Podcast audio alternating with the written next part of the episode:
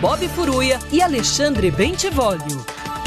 Oferecimento BTG Pactual Digital. Siga no Instagram e saiba tudo sobre investimentos. E JBS Net Zero 2040. Vamos zerar o equilíbrio das emissões de gases no efeito estufa até 2040.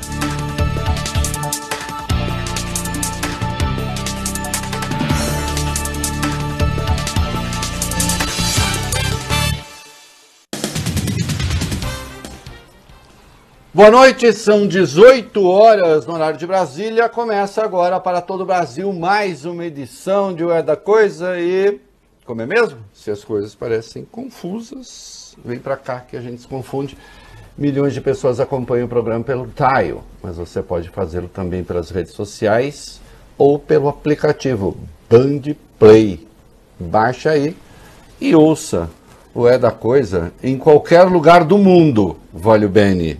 Sim. Boa noite, Bob Furruia, boa noite. Boa Qualquer noite. Lugar do mundo. Até o na mundo... órbita, né? Hã? Até em órbita, que nem o Richard Branson. Isso, exatamente, é, porque, aliás, eu também estou na fila ali. Você tá maluco? Eu tenho tanta coisa, Valibene, para resolver neste mundo que eu não tenho tempo de ficar indo para onde. Ainda que tivesse dinheiro, não é isso? Então,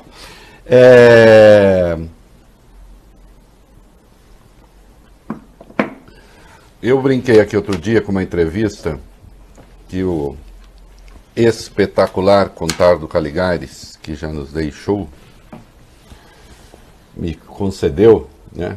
Uma entrevista que eu vou dar um jeito de tornar pública e fixa, né? Para que as pessoas sempre tenham acesso a ela. Porque tem a máxima, né? O Brasil não é para principiantes. Não, o Brasil é para principiantes, né?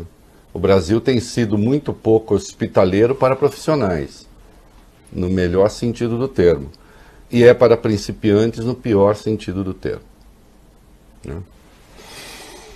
O presidente Jair Bolsonaro, daqui a pouco nós vamos ver no detalhe, não sei se já está em trânsito, se... Enfim, em trânsito já. Em trânsito, para São Paulo, para se tratar, segundo consta, de uma obstrução intestinal que foi detectada, né?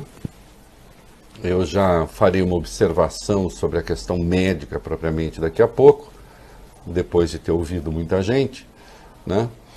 Porque eu não sou especialista na área.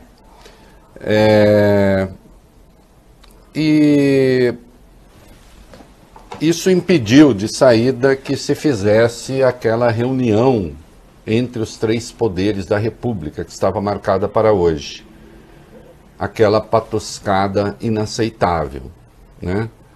De toda sorte, nessa reunião, o único que teria alguma coisa a ceder a ele, porque eu suponho que o Luiz Fux não fosse fazer uma reunião com o Bolsonaro para dizer: olha, presidente, o Supremo promete se comportar e votar direitinho conforme a sua vontade. Suponho que os presidentes das respectivas casas legislativas, Senado, Rodrigo Pacheco, e Câmara, Arthur Lira, também não tivessem o que dizer: olha, presidente, nós prometemos não votar nada que seja do seu desagrado, né? Ainda que o Arthur Lira tenha lá uma penca de requerimentos pedindo impeachment, aos quais ele, evidentemente, não dará sequência. O único que teria algo a ceder... E nem a ceder institucionalmente, ele apenas deveria prometer se comportar de acordo com as regras do jogo, seria o próprio Jair Bolsonaro. Porque quem vinha fazendo discursos golpistas era o presidente da República. Quem mobilizou seu ministro da Defesa para fazer uma nota também golpista era o presidente da República. Quem foi ao Twitter para associar ministros do Supremo à pedofilia e ao narcotráfico foi o presidente da República. Daí o absurdo em si desta reunião entre os três poderes para, como disse Fux, estabelecer balizas, quando as balizas estão dadas pela Constituição. E tivesse hoje a Procuradoria-Geral da República o mínimo de compromisso com as suas funções institucionais e constitucionais, e já teria pedido abertura de investigação, determinada abertura de investigação contra o presidente da República. Este é o fato. Muito bem. O presidente está com esta obstrução intestinal. Eu recomendo, aliás, vivamente, em sendo tudo verdade como está, que o presidente tome mais cuidado com a sua saúde, ou que aquele que cuida da sua saúde, ou aqueles, não sei exatamente quem é que responde por isso hoje, né? Fiquem mais atentos, porque o presidente está com essa crise de soluço já faz aí 10, 12 dias, né? E consta agora que isso decorre, então, de uma obstrução intestinal. Obstrução intestinal que se verifica, que poderia ser verificada logo de cara, logo nos primeiros dias. É estranho uma obstrução intestinal durar tanto tempo. Não estou dizendo que é mentira. Talvez haja um certo descuidado. Uma obstrução intestinal durar tanto tempo assim, sem ser detectada. E ao ser detectada, traz para São Paulo para avaliar a cirurgia de emergência, o que não deixa de ter uma contradição no raciocínio, né? Porque a cirurgia de emergência não se avalia, a cirurgia de emergência se faz. Mas tudo bem, está ali, né? Tudo nessa área meio cercado de um certo segredo, sigilo, contradições, né? Os médicos envolvidos nesse troço que se virem. A história estará de olhos neles, sempre. Né? Agora, o que é inaceitável, deixando claro aqui que eu espero sinceramente que o presidente se recupere, de verdade, isso aqui não é retórica. E eu espero por duas razões. Em primeiro lugar, porque é o que dita a minha moral pessoal e meu senso de dignidade. Eu não especulo com a morte dos outros, com o fim dos outros. Eu acho isso horrível. Aliás, eu acho detestável a necropolítica que está em curso no país, que é a política de exploração da morte. Então eu espero, em primeiro lugar, que o presidente se recupere, porque é o que dita meu senso de humanidade. Mas também é o que dita meu senso cívico. Eu espero que o presidente se recupere para que ele pague pelos crimes que eu acho que ele cometeu. Que não são só os de responsabilidade, pelos quais ele poderia ser punido na condição de presidente, com a cassação do seu mandato via impeachment, mas também com o que eu considero crime comum, crimes comuns. E que aí ele pague por isso. Então eu quero íntegro, inteiro e em pé para arcar com as responsabilidades pelas escolhas que fez. Que fique claro isso aqui.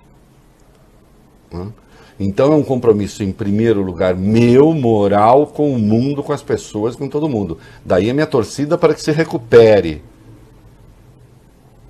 Mas não menos importante do que isso é o segundo fator,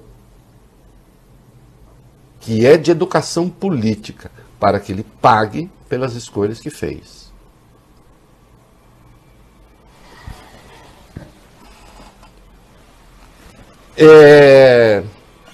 E aconteceu exatamente assim. A minha mulher foi a primeira a ver a notícia. Eu estava lendo um troço aí. O Bolsonaro foi transferido, vai ser transferido de emergência e tal. Aí eu disse, vai começar um martiriológio.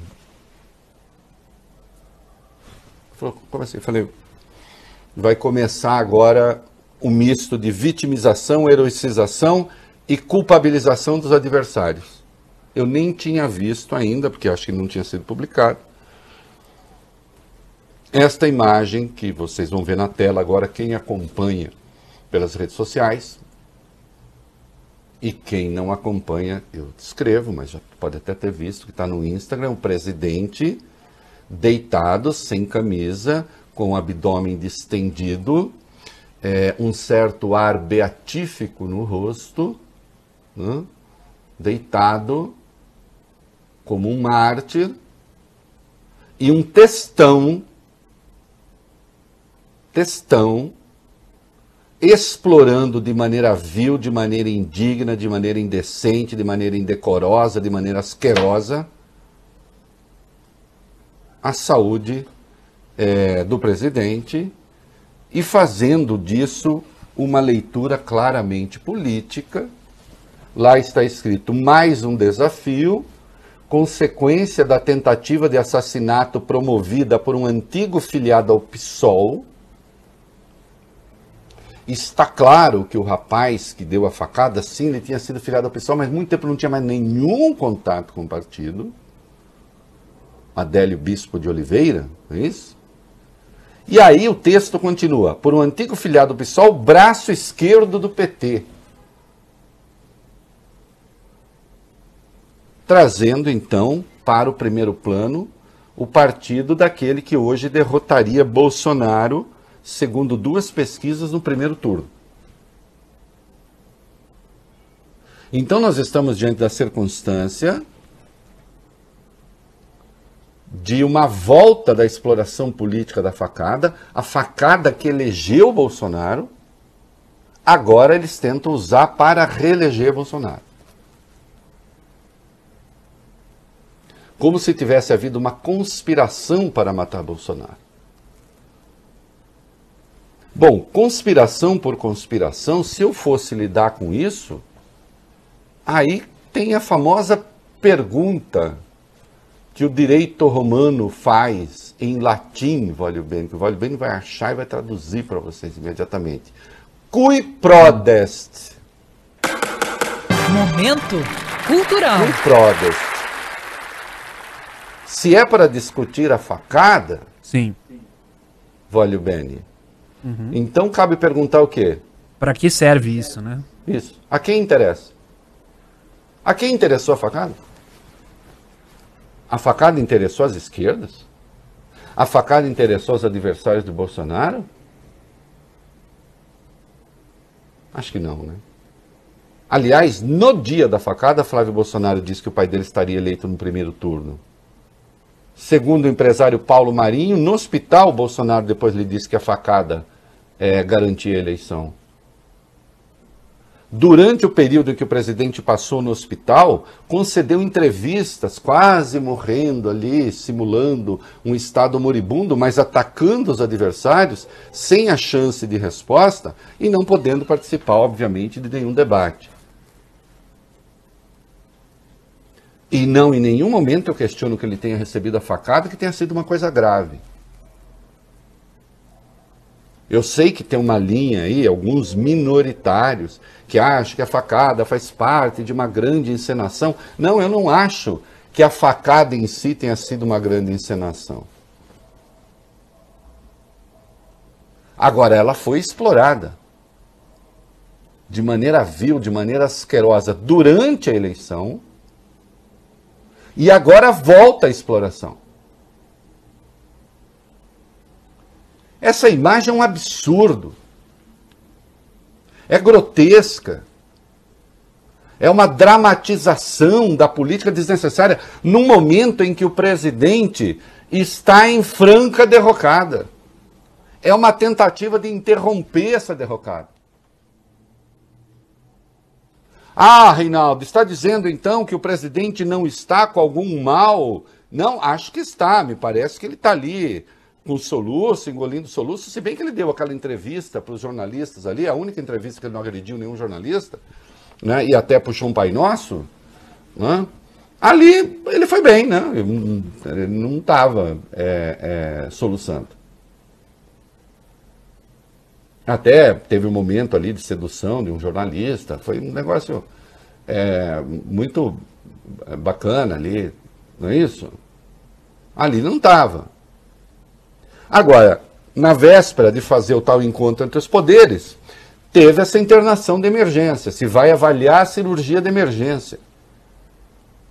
Se constata uma obstrução intestinal, que não ocorre da noite para o dia. Talvez esteja se cuidando mal, no segundo dia de soluço, deveria ter procurado o médico. deveria já ter feito o exame de imagem, especialmente quem tem o histórico que ele tem nessa área.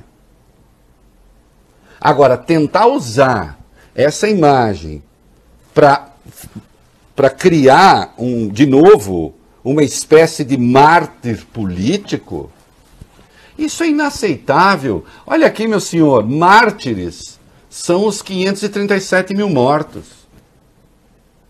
Esses são os mártires da sua política de saúde.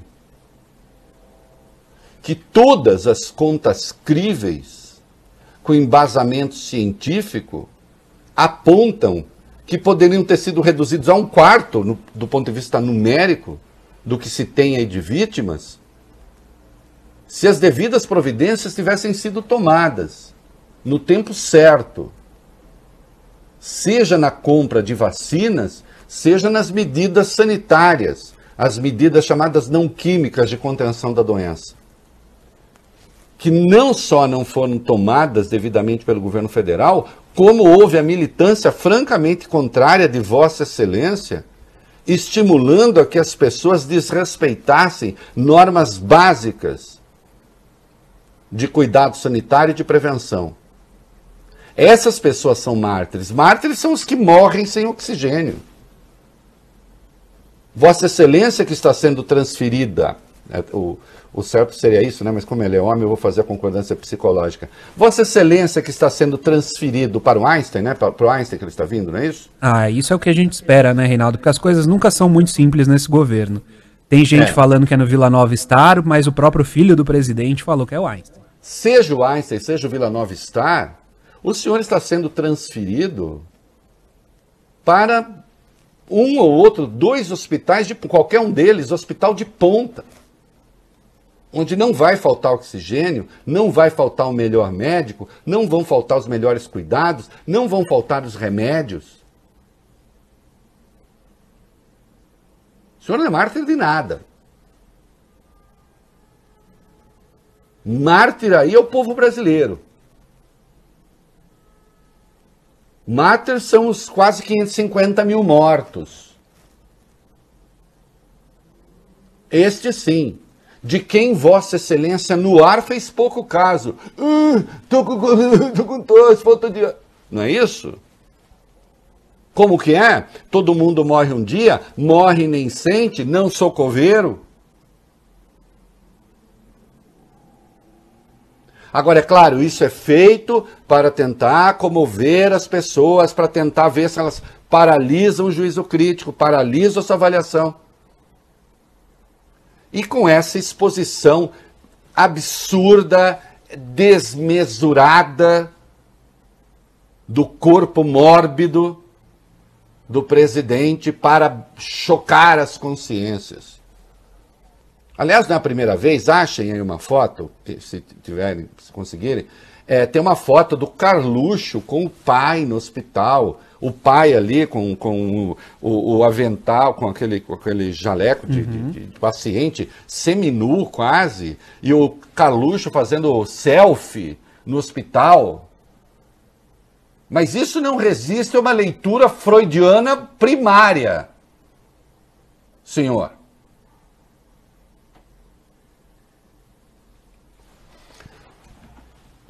Que se recupere, que saia inteiro, desce logo, que sobreviva, que tenha uma vida longa, porque esse é meu desejo a toda a gente. Tá aí a foto no ar, para quem está na internet tá vendo, quem não está, tem ali a foto do pai quase com o traseiro de fora, com a cara do Carluxo em primeiro plano.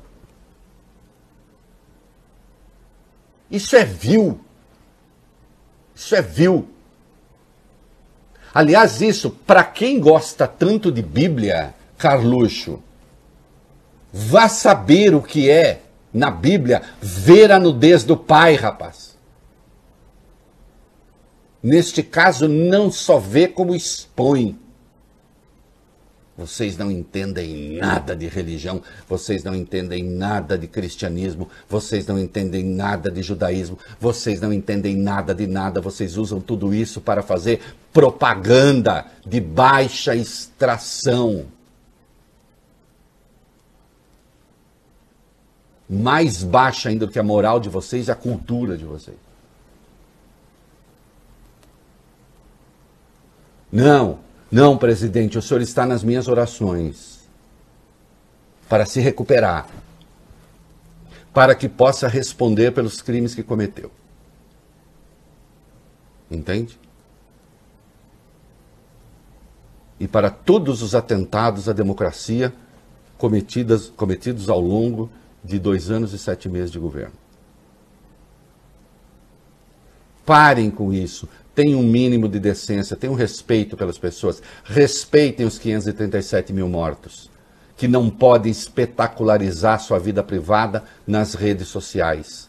Tenham um mínimo de compostura, inclusive com o próprio corpo. É o que eu tenho a dizer a respeito. O que nós temos aí, tanto quanto possível, né, como lembrou o Valibene, de objetivo a respeito dessa coisa toda. Vai lá. O presidente Bolsonaro enfrenta, então, retomando aqui, um quadro de obstrução intestinal. Foi transferido para São Paulo para que os médicos avaliem a necessidade de uma cirurgia de emergência. Deve chegar, Reinaldo, à capital paulista por volta das 19h30 daqui a pouco. O doutor Antônio Luiz Macedo, o médico de Bolsonaro, viajou mais cedo às pressas para Brasília para avaliar a situação do presidente. Bolsonaro, que foi internado no Hospital das Forças Armadas para passar por alguns exames. Ele sentiu fortes dores abdominais durante a madrugada e vem sofrendo com essa crise de soluço nos últimos 10 dias, pelo menos. E uma curiosidade, o vice, Hamilton Mourão, viajou hoje para Angola para participar de uma reunião da Comunidade dos Países de Língua Portuguesa. Caso Bolsonaro tire licença do cargo, quem assume é o presidente da Câmara, Arthur Lira. É, isso sim, mas, enfim, né? Se o presidente tivesse... Quando ele fez a cirurgia da outra vez, praticamente não houve, né? O Mourão não assumiu de verdade, né? O médico, o Macedo que o atende é da Red Star. Não é do Einstein. Ele era do Einstein, né? Não sei, caso vá para o Einstein, se o Macedo pode atender lá. Enfim, o Einstein permite que médicos que não sejam do hospital atendam, desde que tenham uma licença especial, sem pertencer aos quadros, né? Mas aí não sei se o hospital faria essa escolha. De qualquer modo, o presidente terá aquilo que 537 mil pessoas não tiveram. Alguns não tiveram nem direito a UTI, morreram à espera de UTI. Né? E a resposta foi qualquer coisa como: não sou coveiro e daí todo mundo morre um dia. Insisto nisso. As pessoas têm que arcar com o peso daquilo que disseram. Agora virou moda, né? Teve oração também feita pelo ministro da Educação, é isso? Isso, diversos ministros parlamentares durante o dia enviaram essas mensagens de apoio a Bolsonaro. Um deles foi além, exatamente o ministro da Educação. Milton Ribeiro rezou pelo presidente em um evento público, ao participar de uma cerimônia no INEP, do lançamento do que eles chamaram de Novo Ensino Médio. O pastor diz que não via nada de errado em orar e que, segundo ele, um país laico não é um país ateu. Na sequência, ele começou a rezar por Bolsonaro. A gente tem um trechinho desse vídeo. Isso é um país laico, mas um país laico não é um país ateu. E eu gostaria de pedir licença, e aí isso eu faço. Vou pedir licença e vou insistir. E agora, de maneira especial, gostaria de orar pela vida do presidente, que foi internado. Deus de amor e de bondade, o Senhor é o dono de todas as coisas e é o dono da nossa vida e da vida de cada pessoa que está aqui nesta reunião. Agradecemos, ó Deus, porque muita gente, melhor do que nós, não viveu esse dia, mas o Senhor nos deu a oportunidade de vivê-lo. Agradecemos, ó Deus, porque o Senhor nunca se esquece de nós, mesmo quando nos esquecemos de ti. Aí chega, começa que a oração nem sentido faz. Primeiro, fora do lugar. Como é que é? Muita gente melhor do que nós se foi e Deus nos deu essa oportunidade. Mas Deus não se esquece de nós. Isso significa que Deus se esqueceu de alguém melhor do que nós. É isso? Eu falo de novo. Estou falando da sua oração. Não estou questionando sua fé, porque eu não aceitaria que questionasse a minha. Mas se é para orar em público, pelo menos cuide do texto. Como é que é? Muita gente melhor do que nós se foi. Mas Deus nos deixou aqui. E Deus não se esqueceu de nós, embora nos esqueçamos dele às vezes. Mas Deus não se esqueceu de você, que se esqueceu dele, mas se esqueceu de alguém melhor do que você? Mas isso não é um Deus, isso é um verdugo, né? Ô pastor, redige um texto. Faz uma redação de Enem. Psiu. Faz uma redação de Enem com esse tema.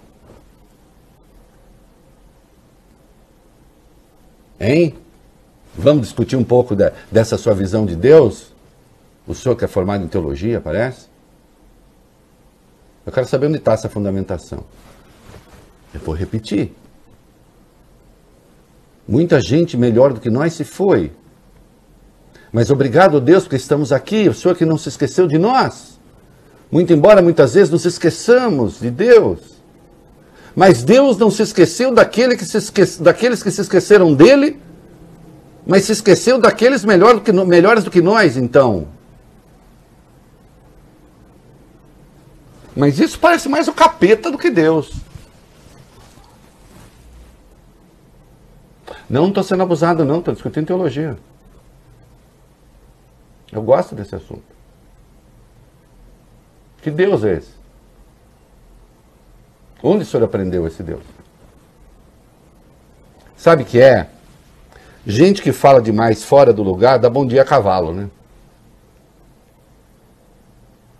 E esse negócio de que eu vou usar o Ministério da Educação para orar porque o Brasil não é ateu, isso é uma falácia, isso é uma estupidez.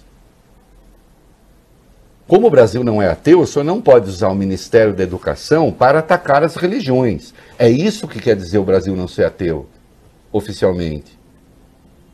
E não usar o Ministério da Educação para promover religiões. Porque aí é discurso fora do lugar, que afronta uma conquista da República.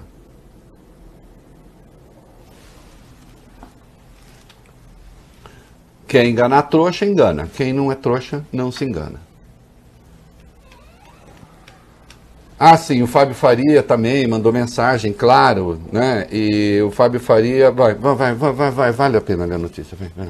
E, segundo informa uma reportagem da Folha, Reinaldo, o ministro das Comunicações teria atuado nos bastidores em favor de igrejas aliadas do presidente Jair Bolsonaro. O governo editou uma medida provisória em maio que obriga as operadoras de TV por assinatura a oferecerem canais de televisão aberta com pouca audiência, entre eles a RIT TV do missionário R.R. Soares e a RBI da Igreja Apostólica Plenitude do Trono de Deus. Tem também CNT e Rede Brasil, ambas de empresários aliados de Bolsonaro. Antes, elas tinham que pagar as operadoras para entrar na relação de canais. Agora, elas entram automaticamente e de graça. O custo extra deve ser passado aos assinantes. E por se tratar de uma MP, uma medida provisória, o Congresso pode derrubá-la em até 120 dias. É, e tem também a Rede Vida, a Canção Nova, TVs católicas, enfim. Fazendo caridade em última instância com chapéu alheio, né? E mais uma vez afrontando aquilo que me parece um princípio básico, inclusive nesse caso, das leis de mercado, né? Ei, Fábio Faria.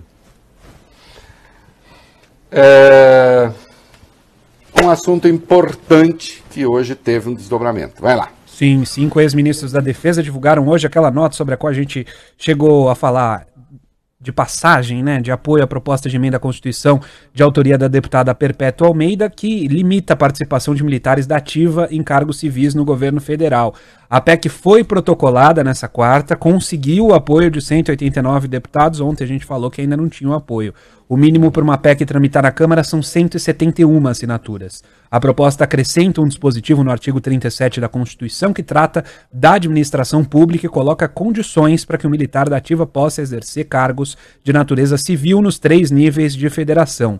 Segundo a proposta, se tiver menos de 10 anos de serviço, o militar deverá se afastar da atividade. Acima disso, passará automaticamente no ato da posse para inatividade. A nota de apoio à PEC é assinada pelos ex-ministros Nelson Jobim, Celso Amorim, Jacques Wagner, Aldo Rebelo e Raul Jung. Olha, é claro que eu apoio, já disse isso ontem, né? Apoio essa PEC, né? É fundamental. O decreto do Bolsonaro permitindo que militares da ativa exerçam cargos civis sem prazo, isso é de uma indecência essencial, né? Aliás, o próprio Hamilton Mourão se manifestou a favor, né? Acho até a PEC generosa, acho que em qualquer caso, o militar que decide ser político vai ser político sem voltar. A outra coisa que precisa ser revista aí, que no caso é a possibilidade de disputar a eleição e depois voltar para aqueles que têm menos de 10 anos. Isso é inaceitável. Isso tem levado à politização das polícias militares que obedecem às mesmas regras. As pessoas têm de fazer uma escolha, né? Se a escolha é a vida política, que seja a vida política. Você não pode ter uma carreira permanente do Estado misturado com política. Né? Uma advertência. Acabei de ouvir aqui na rua, entrou um gerador em funcionamento, né? E tinha havido ali um barulho de algum transformador explodindo. A gente ouviu então, aqui, não sei, achou que era um trovão. Hã? A gente achou que era um trovão. É, então não sei se a qualquer momento pode, né? É, alguém tem um gerador aqui que eu não sei quem é, mas vê se troca. Quando eu entro, eu dou um pulo, né? Espero que a gente não tenha a energia interrompida. Né? Moraes, TSE. Olha, as coisas podem se complicar, vai. O ministro do Supremo Tribunal Federal autorizou o compartilhamento de provas dos inquéritos das fake news e dos atos antidemocráticos com as ações do TSE contra a chapa Bolsonaro-Mourão. Essa medida deve fortalecer os processos em curso na Corte Eleitoral, principalmente, Reinaldo, que apura a participação do presidente em uma rede de disparo em massa de notícias falsas nas eleições de 2018. A suspeita é que o esquema teria sido financiado por empresários via Caixa 2. E o relator das ações no TSE é o corregedor-geral do tribunal, o ministro Luiz Felipe Salomão. O negócio é o seguinte, isso é importante porque isso pode dar até em cassação de chapa. Isso pode dar em cassação de chapa. Aí da chapa toda, do presidente e do vice. Ah, é possível, né? Eu não vou especular, vai depender das provas. Né? Agora, é claro, uma das razões porque essa gente fica demonizando ministros, alguns, especialmente aqueles que decidem cumprir a sua função. Porque há algumas coisas que estão em curso aí, que já deveria estar sob investigação por iniciativa da Procuradoria-Geral da República. E, no entanto, não se tem nada. É espantoso. É espantoso. Como nós veremos agora a seguir. Quer ver? Vai lá. Um grupo de 31 subprocuradores-gerais da República assinaram um ofício enviado ao procurador-geral Augusto Aras em apoio ao pedido de investigação do presidente Bolsonaro pelo crime de abuso de poder apresentado ontem por 5 integrantes da cúpula do Ministério Público. Esses subprocuradores afirmam que o apoio à iniciativa se dá diante do que chamaram de gravidade da situação que demanda a atuação efetiva, firme e preventiva do Ministério Público em defesa da ordem jurídica, do regime democrático e dos interesses sociais individuais indisponíveis. É evidente. O presidente da República ameaçou com a não realização de eleições. O presidente da República ameaçou com uma espécie de invasão caipira do Capitólio. Ou do Capitólio Caipira, como queiram. O presidente da República acusa fraude no sistema eleitoral sem ter prova nenhuma. A prova que ele apresenta é um tal aí que fez um estudo, mas esse é um troço antigo já, a agência Lupa já esmiuçou isso. Um sujeito que deu uma entrevista para uma irmã da Nízia Maguchi, que era candidata a deputada que não foi eleita.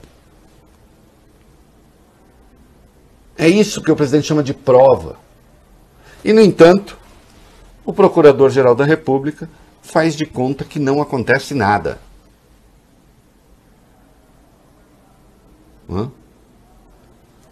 E faz de conta que não acontece nada quando o presidente vai às redes sociais e associa ministros do Supremo à pedofilia ou narcotráfico. É como se não acontecesse nada.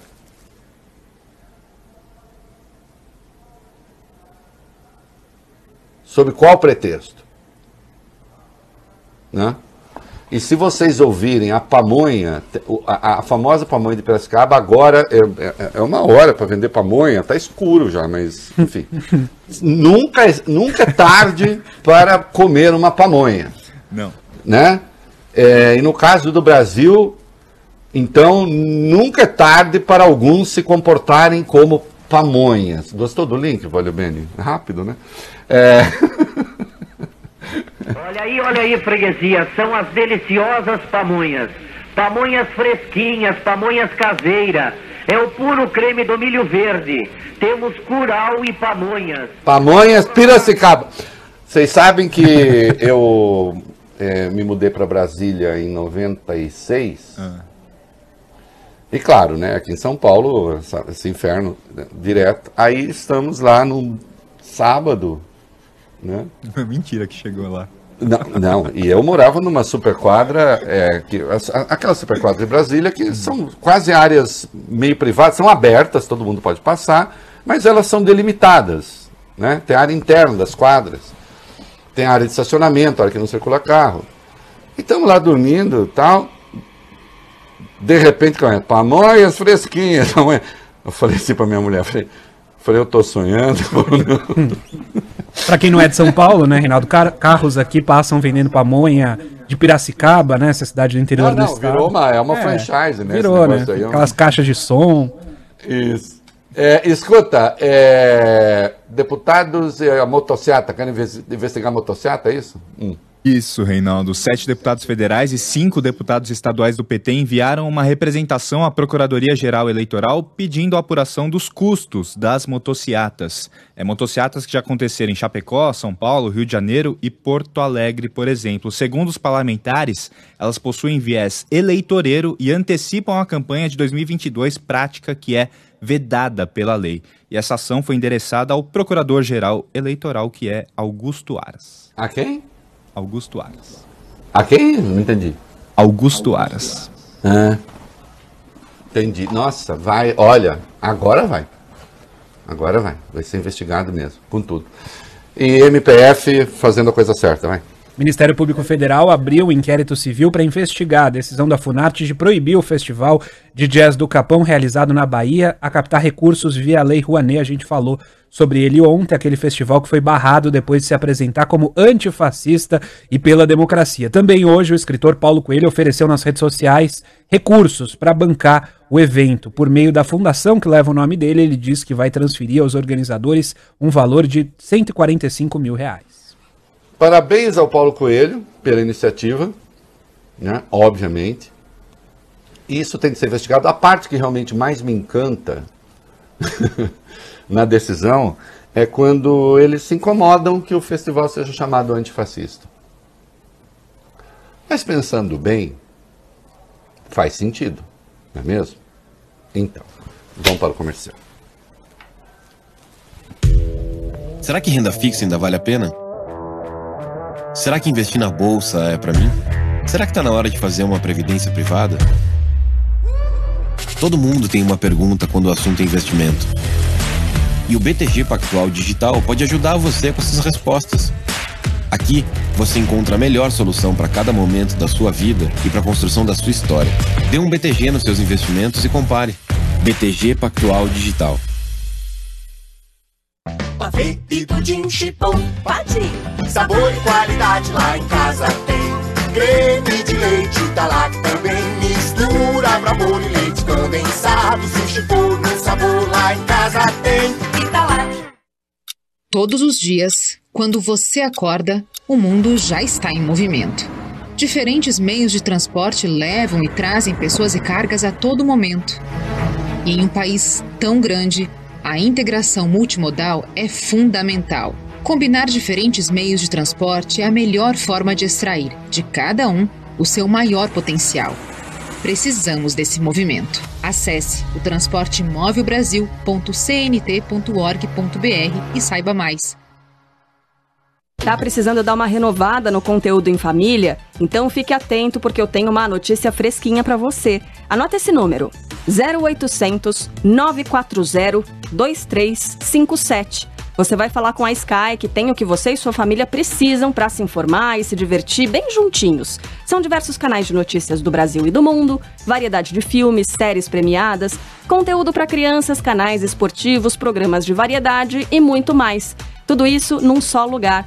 Gostou? Então não perca tempo. Ligue agora no 0800 940 2357. E assine Sky você também. É super simples, é só pegar o telefone e ligar agora no 0800 940 2357. Sky, a gente se diverte junto e se informa junto. Não esquece, hein? 0800 940 2357.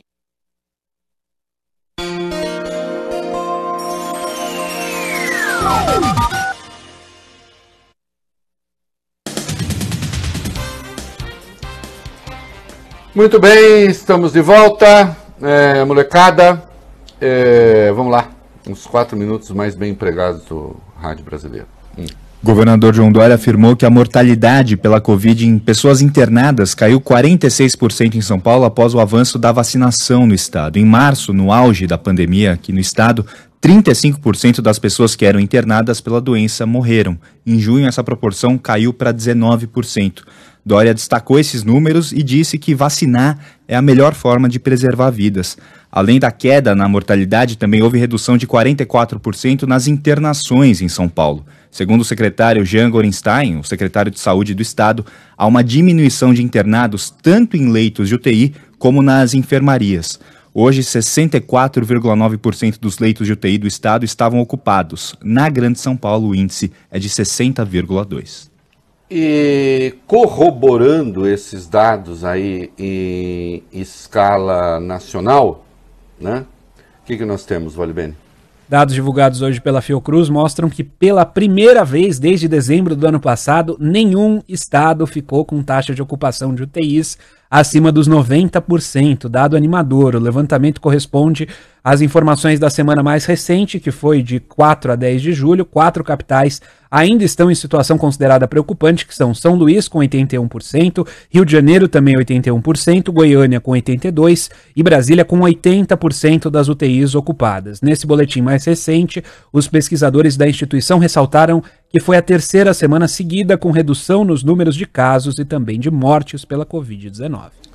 E agora mais uma boa notícia, depois eu quero comentar esse pacote de boas notícias. Vai.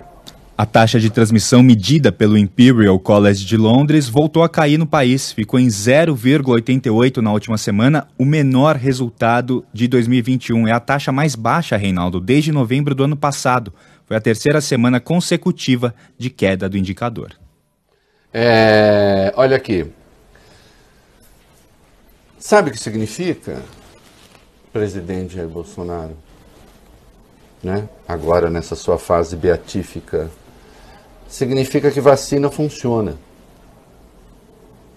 Significa que o senhor estava errado também nisso, como aliás em tudo. Né? A melhor forma de se precaver não é contraindo a doença. Contraindo a doença, na verdade, você tem uma alternativa, uma chance grande de morrer. Porque ainda a mortalidade é enorme. É bom que a gente deixe isso claro. Nós estamos saudando aqui esses números que o Dória coloca de São Paulo, mas veja, a mortalidade ainda é gigantesca. dos grandes países com infecção, o Brasil ainda é aquele em que mais se morre.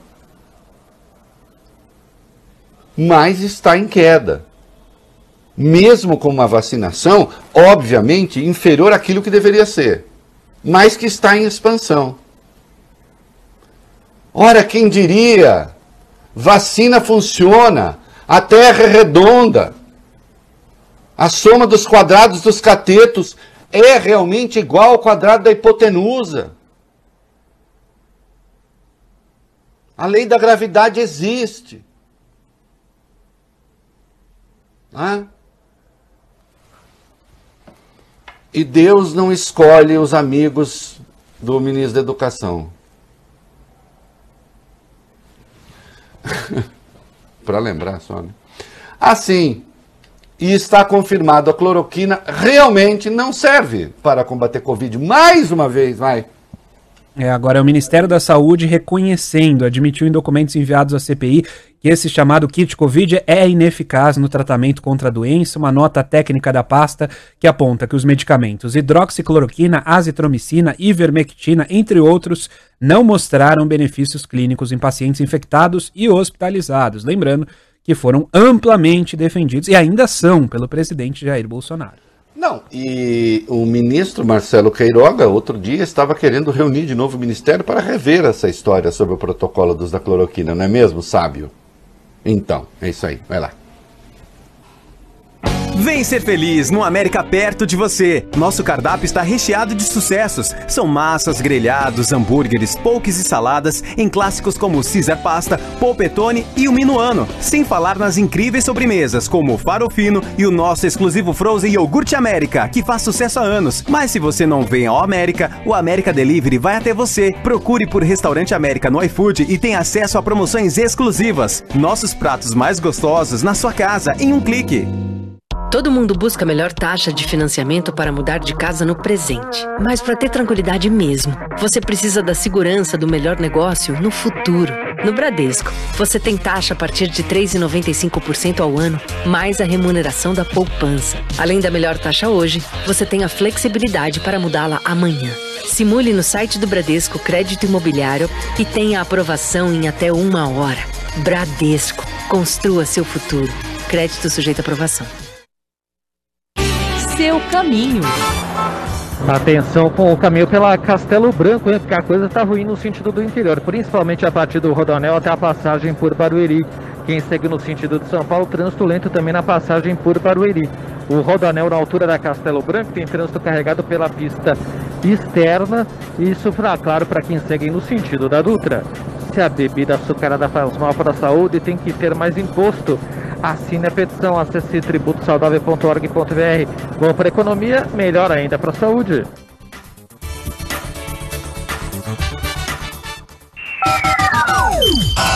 Band News FM. Você está ouvindo na Band News FM o É da Coisa.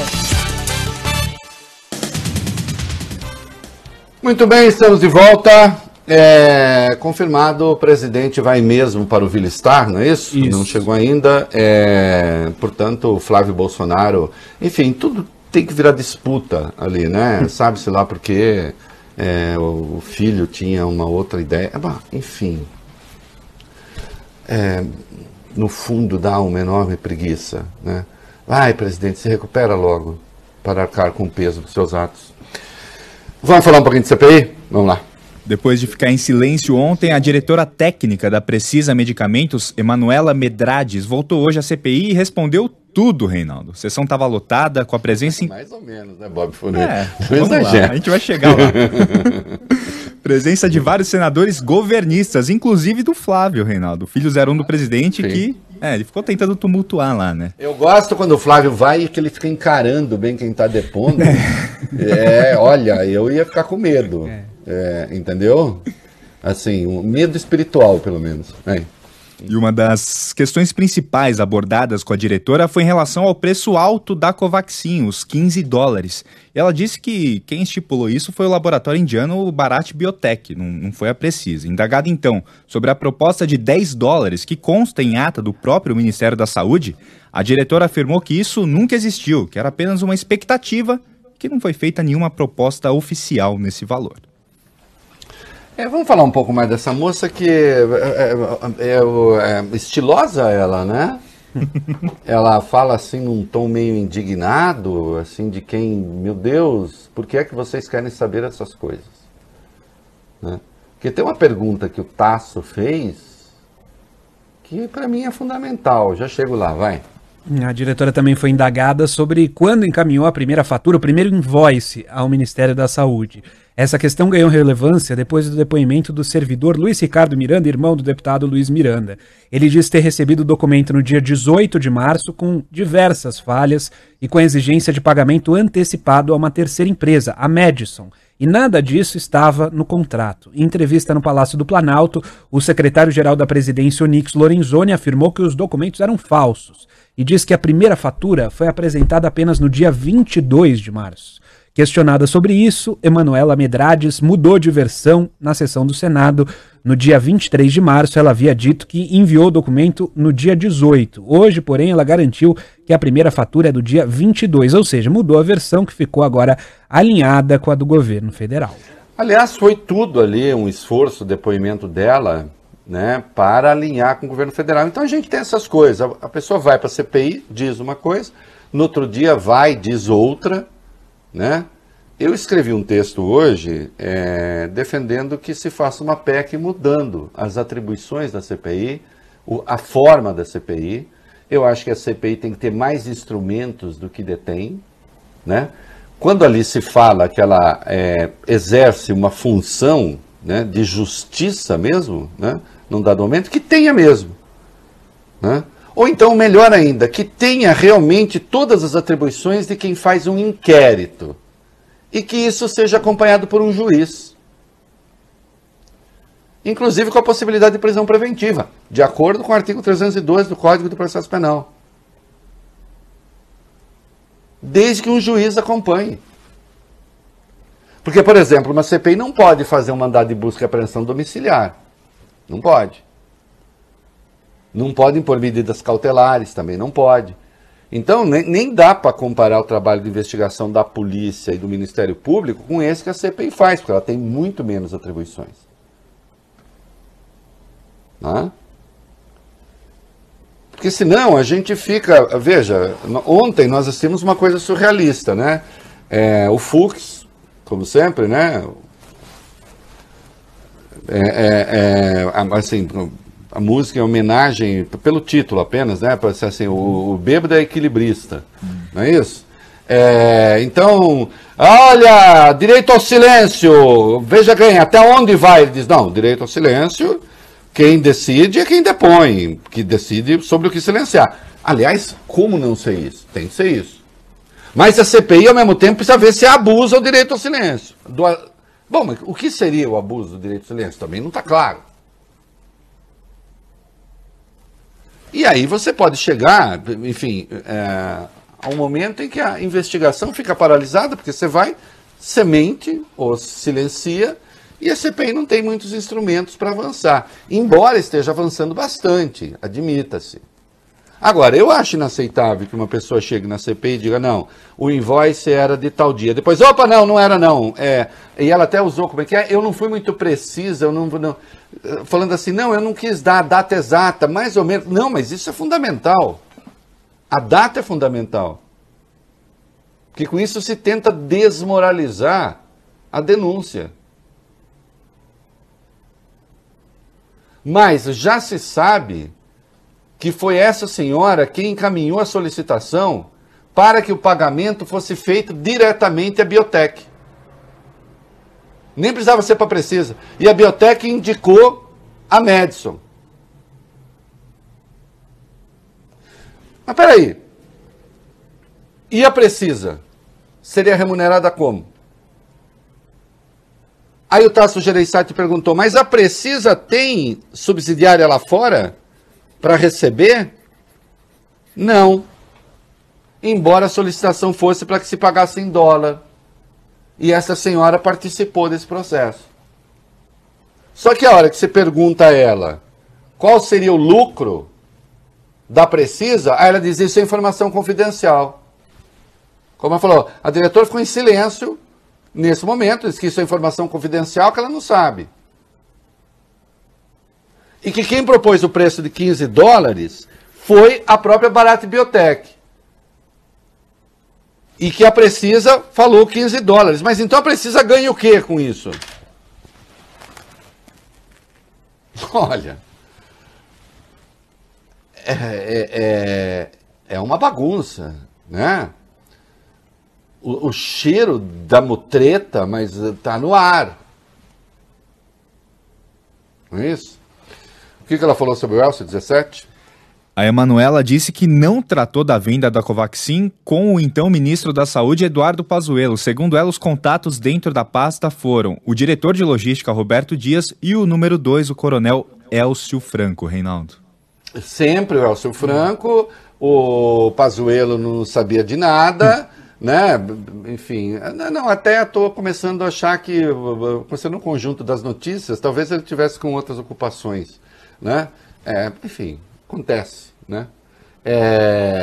Porque ele não sabia de nada. Sempre o Elcio, o dono da bola. E no rol das estranhezas, nós temos mais essa aqui. Olha que coisa fantástica, vai. CPI da Covid investiga um repasse de R$1 milhão da Precisa Medicamentos à Câmara de Comércio Índia Brasil.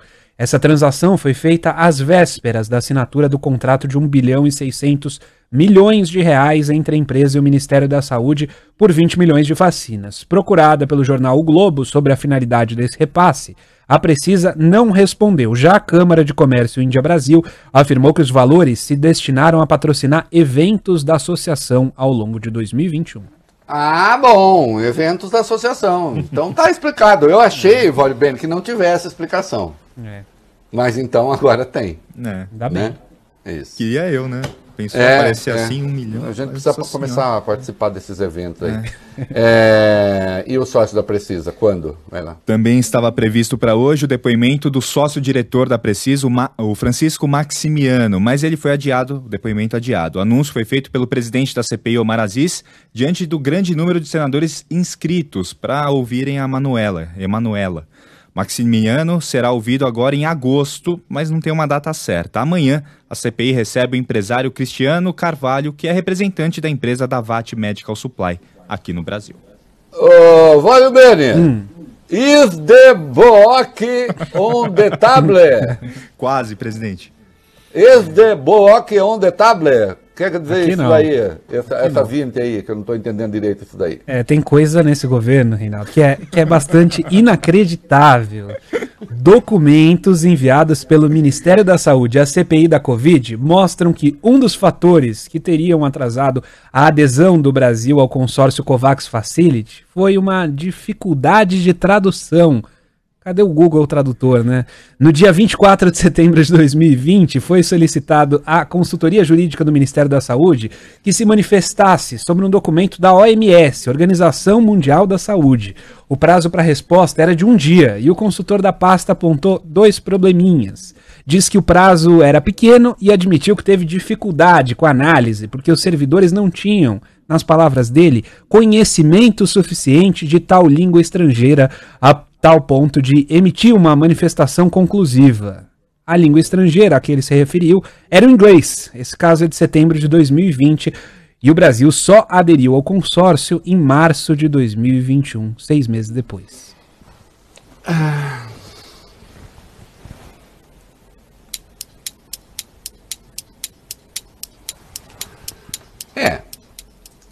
Não que eu não ache prudente que se espere...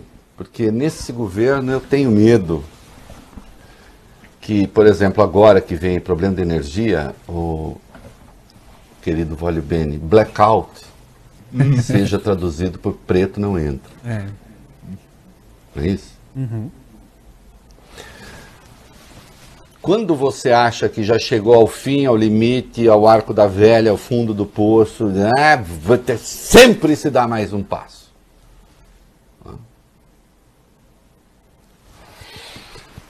É, e o Bolsonaro citar... Ai, lá vem o Dominguete, meu Deus do céu. Me dá até arrepio. Ai, ai. Mensagens trocadas pelo policial militar, o Luiz Paulo Dominguete, indicam que o reverendo Hamilton Gomes de Paula teria se reunido com o presidente Bolsonaro no dia 15 de março. E o assunto teria sido exatamente a compra de vacinas. O religioso enviou uma mensagem a Dominguete no dia 16 e disse que ontem falou com quem manda. Esse encontro teria ocorrido às escondidas num encaixe de agenda.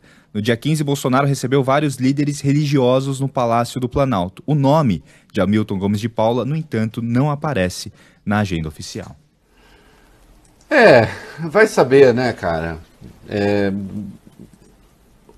A questão é, tudo ficou possível. Tudo ficou possível. Quando um cara como esse Dominguete transita no ministério, oferecendo vacina de uma empresa que não as tem para vender... Naquele volume, tudo é possível. É isso aí. Será que renda fixa ainda vale a pena? Será que investir na bolsa é pra mim? Será que tá na hora de fazer uma previdência privada? Todo mundo tem uma pergunta quando o assunto é investimento. E o BTG Pactual Digital pode ajudar você com essas respostas. Aqui, você encontra a melhor solução para cada momento da sua vida e para a construção da sua história. Dê um BTG nos seus investimentos e compare. BTG Pactual Digital. Chamam de invocado, de valente, de fortão. Quem precisa de força urbana chama é de solução. O bambambam das ruas, uma van que é caminhão. Pra quem precisa, leva carga. Sprinter Truck é a parada. Fosse tecnologia, chama de nave espacial. Chama do que quiser. Sprinter Truck é sem igual. Chama de ligeiro, chama de potente, chama de robusto, chama de inteligente. Robustez, conforto, segurança e a maior capacidade de carga útil da categoria. Sprinter Truck, 100% força com 100% de conforto. Mercedes-Benz. Perceba o risco, proteja a vida. A JBS assumiu um compromisso global, net zero até 2040. Ano após ano, vai melhorar ainda mais o jeito que produz, com energia limpa e reduzindo emissões de gases de efeito estufa. A JBS já exige desmatamento ilegal zero de fornecedores e até quem vende para eles começou a ser monitorado. Não vai ser fácil, mas será feito para tudo isso sair do papel. JBS Net Zero. Alimentar a mudança é o nosso compromisso. Pavê e pudim, chipom, patim. Sabor e qualidade lá em casa tem. Creme de leite Italac também. Mistura bravô e leite condensados. E chipom no sabor lá em casa tem. Italac. Só o seguro Tóquio Marine e riscos digitais vem com a cobertura resolvedora. Isso significa que... E se hackers atacarem a minha empresa? Resolve. E interromperem minhas vendas? Resolve. E vazarem dados dos clientes? Resolve. E eu for processada por isso? Fica tranquila, resolve.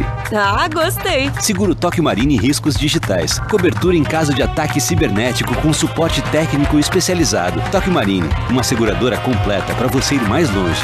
Fale com seu corretor.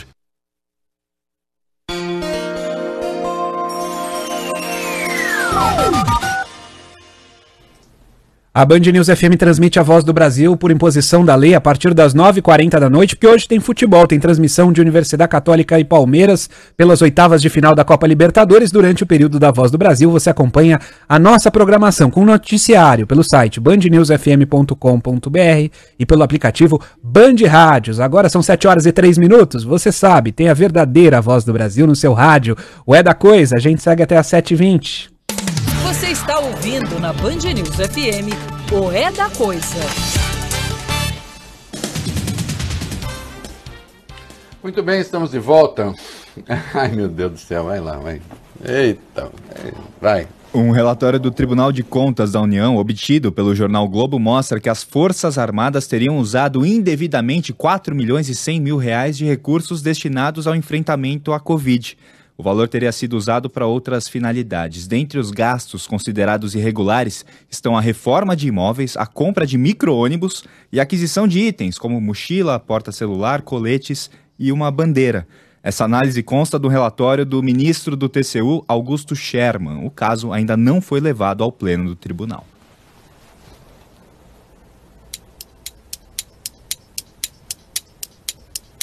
Curioso, né? Que a acusação principal que o Bolsonaro fazia, antes de se descobrir que o Ministério da Saúde era uma espécie assim de Ministério do Fim do Mundo, é que os governadores teriam usado recursos da Covid para outras finalidades, não é isso? Uhum. Olha, senhores das Forças Armadas, espero que não seja verdade, que seja um engano do TCU, né? A não ser que se prove que você comprar um porta-celular ajuda a combater a Covid. Não sei bem como isso poderia, mas... enfim, vai lá.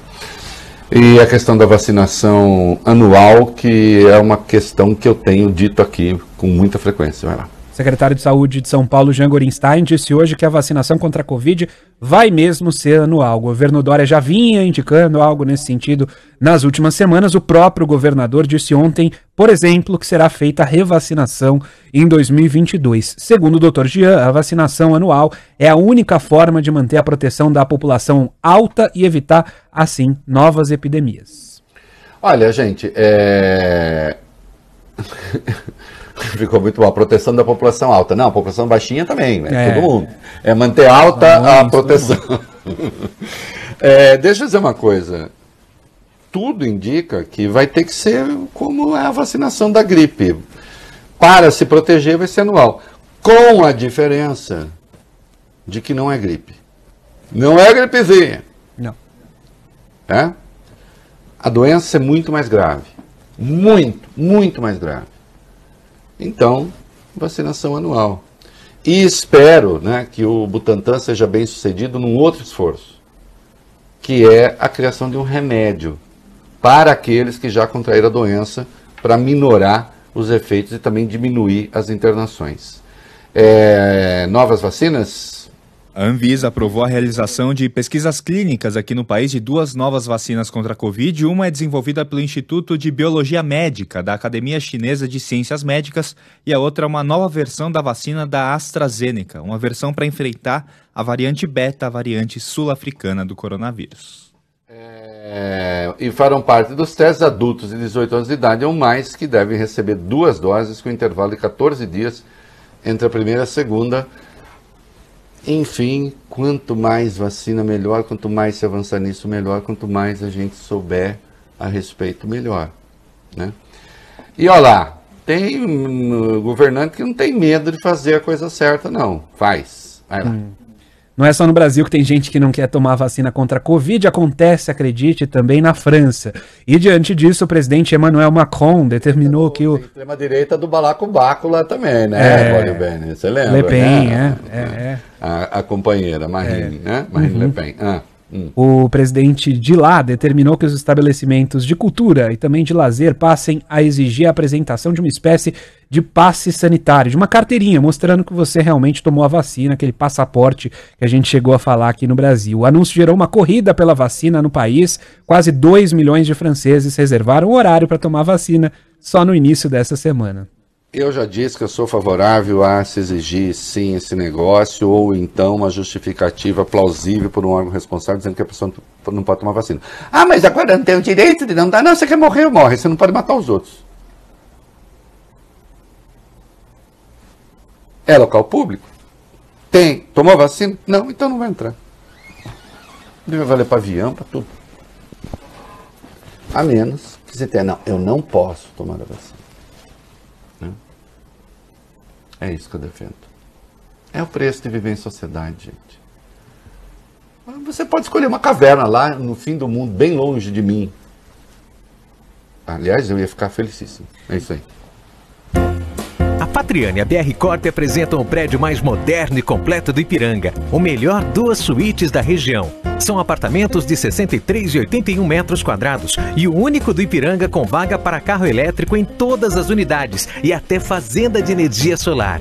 Tem ainda dog wash, coworking, delivery room e uma localização que é show, entre duas estações de metrô e ao lado da Chácara Clabim. Visite o decorado construtorapatriane.com.br. seu caminho. Cuidado com a marginal do Rio Tietê, que ainda tem congestionamento para quem segue no sentido da Ayrton. Trânsito parado a partir da Ponte do Limão e o congestionamento vai até a altura da Ponte Aricanduva. Tente utilizar a Marquês São Vicente para pelo menos um pedacinho aí da Tietê. Quem segue no sentido da Castelo Branco, aí melhorou a marginal do Rio Tietê. O trajeto já vale a pena. Quer vender ou trocar de carro? Todo domingo o Feirão Auto Show realiza bons negócios entre particulares no Expo Center Norte e no Shopping ABC. Saiba mais em autoshow.com.br.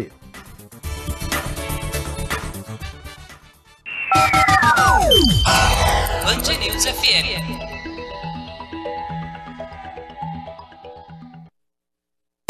Você está ouvindo na Band News FM o É da Coisa. Oferecimento BTG Pactual Digital. Siga no Instagram e saiba tudo sobre investimentos. E JBS Net Zero 2040. Vamos zerar o equilíbrio das emissões de gases do efeito estufa até 2040.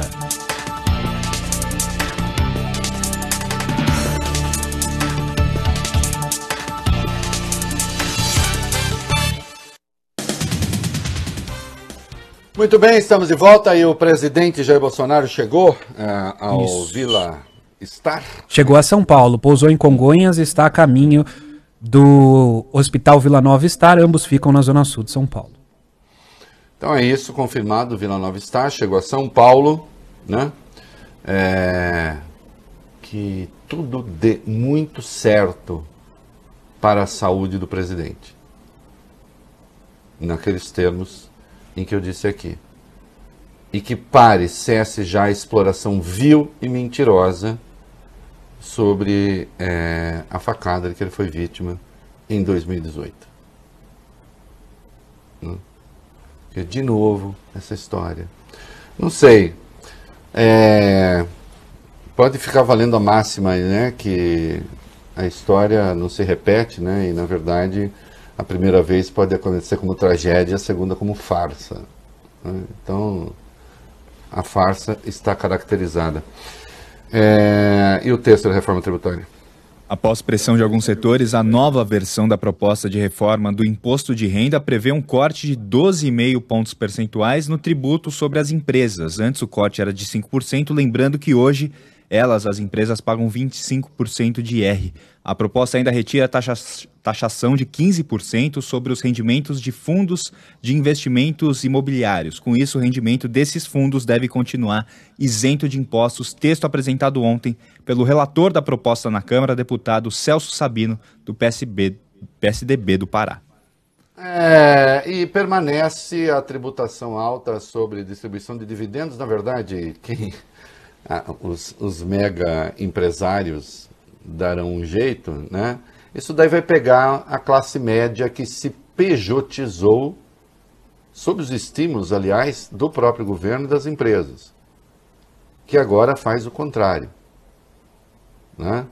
E segundo Paulo Guedes, tudo isso é para fazer a ampliação do Bolsa Família. Ele diz que é uma forma de tributar os ricos, né? Vamos ver, isso tudo ainda vai passar pelo Congresso e vamos ver o que é que sai dali. Rapidamente, a 30 prévia do PIB. Vamos lá, o índice de atividade econômica medido pelo Banco Central caiu 0,43% em maio. O resultado veio abaixo das expectativas do mercado, que esperava um avanço de 1,05%. A diferença é brutal. Agora, de qualquer modo, com o crescimento já havido, você vai ter um crescimento anual aí da ordem de 4,5%, 5%. A questão é quando se vai crescer em 2022, e aí obviamente vai ser menos, porque você já vem de uma base elevada, agora é 5, que você vem de uma economia que estava deprimida. É isso aí.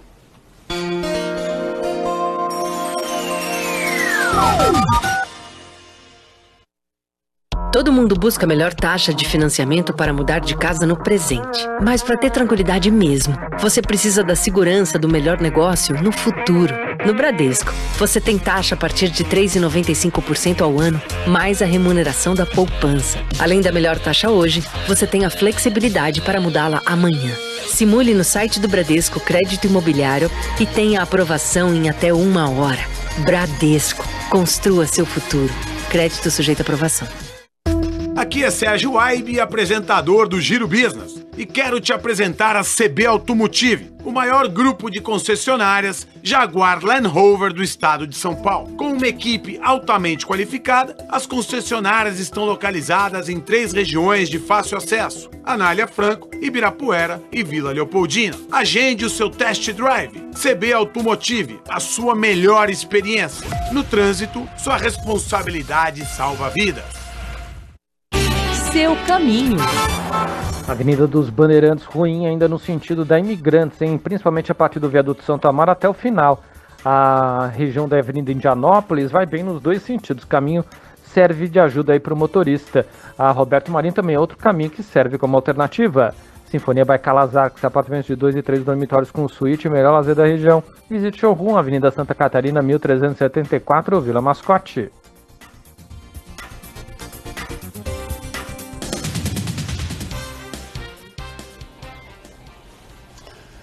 É claro que eu compreendo a alma do Guedes.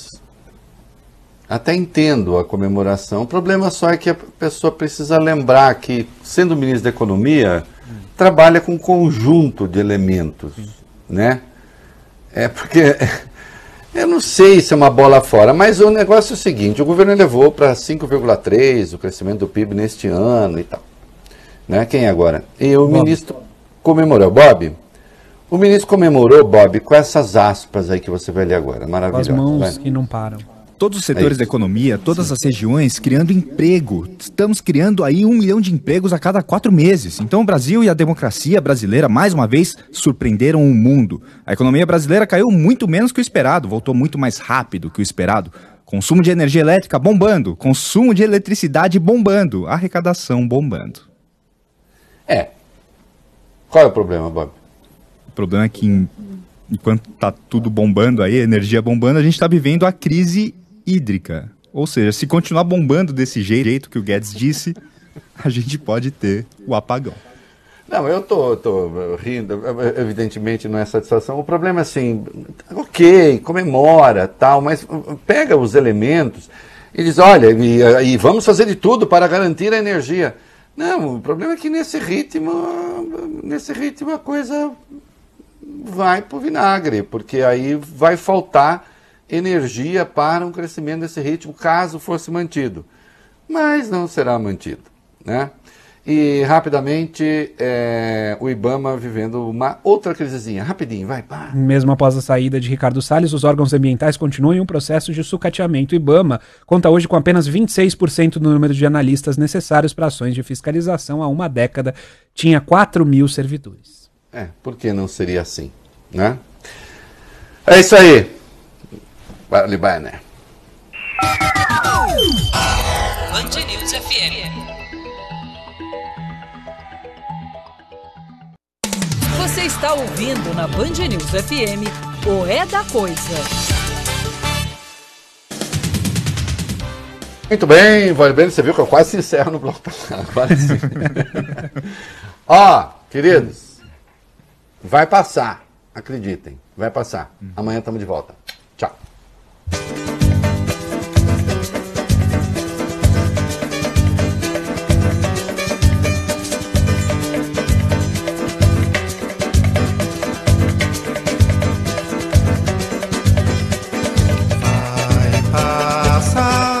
Avenida, um samba popular. Cada paralelepípedo da velha cidade, essa noite vai se arrepiar ao lembrar que aqui passaram sambas imortais, que aqui sangraram pelos nossos pés, que aqui sambaram nossos ancestrais. Num tempo, página infeliz da nossa história, passagem desbotada na memória das nossas novas gerações. Dormia a nossa pátria mãe tão distraída, sem perceber que era subtraída em tenebrosas transações. Seus filhos erravam cegos pelo continente, levavam pedras feito penitentes, erguendo estranhas catedrais. E um dia, afinal,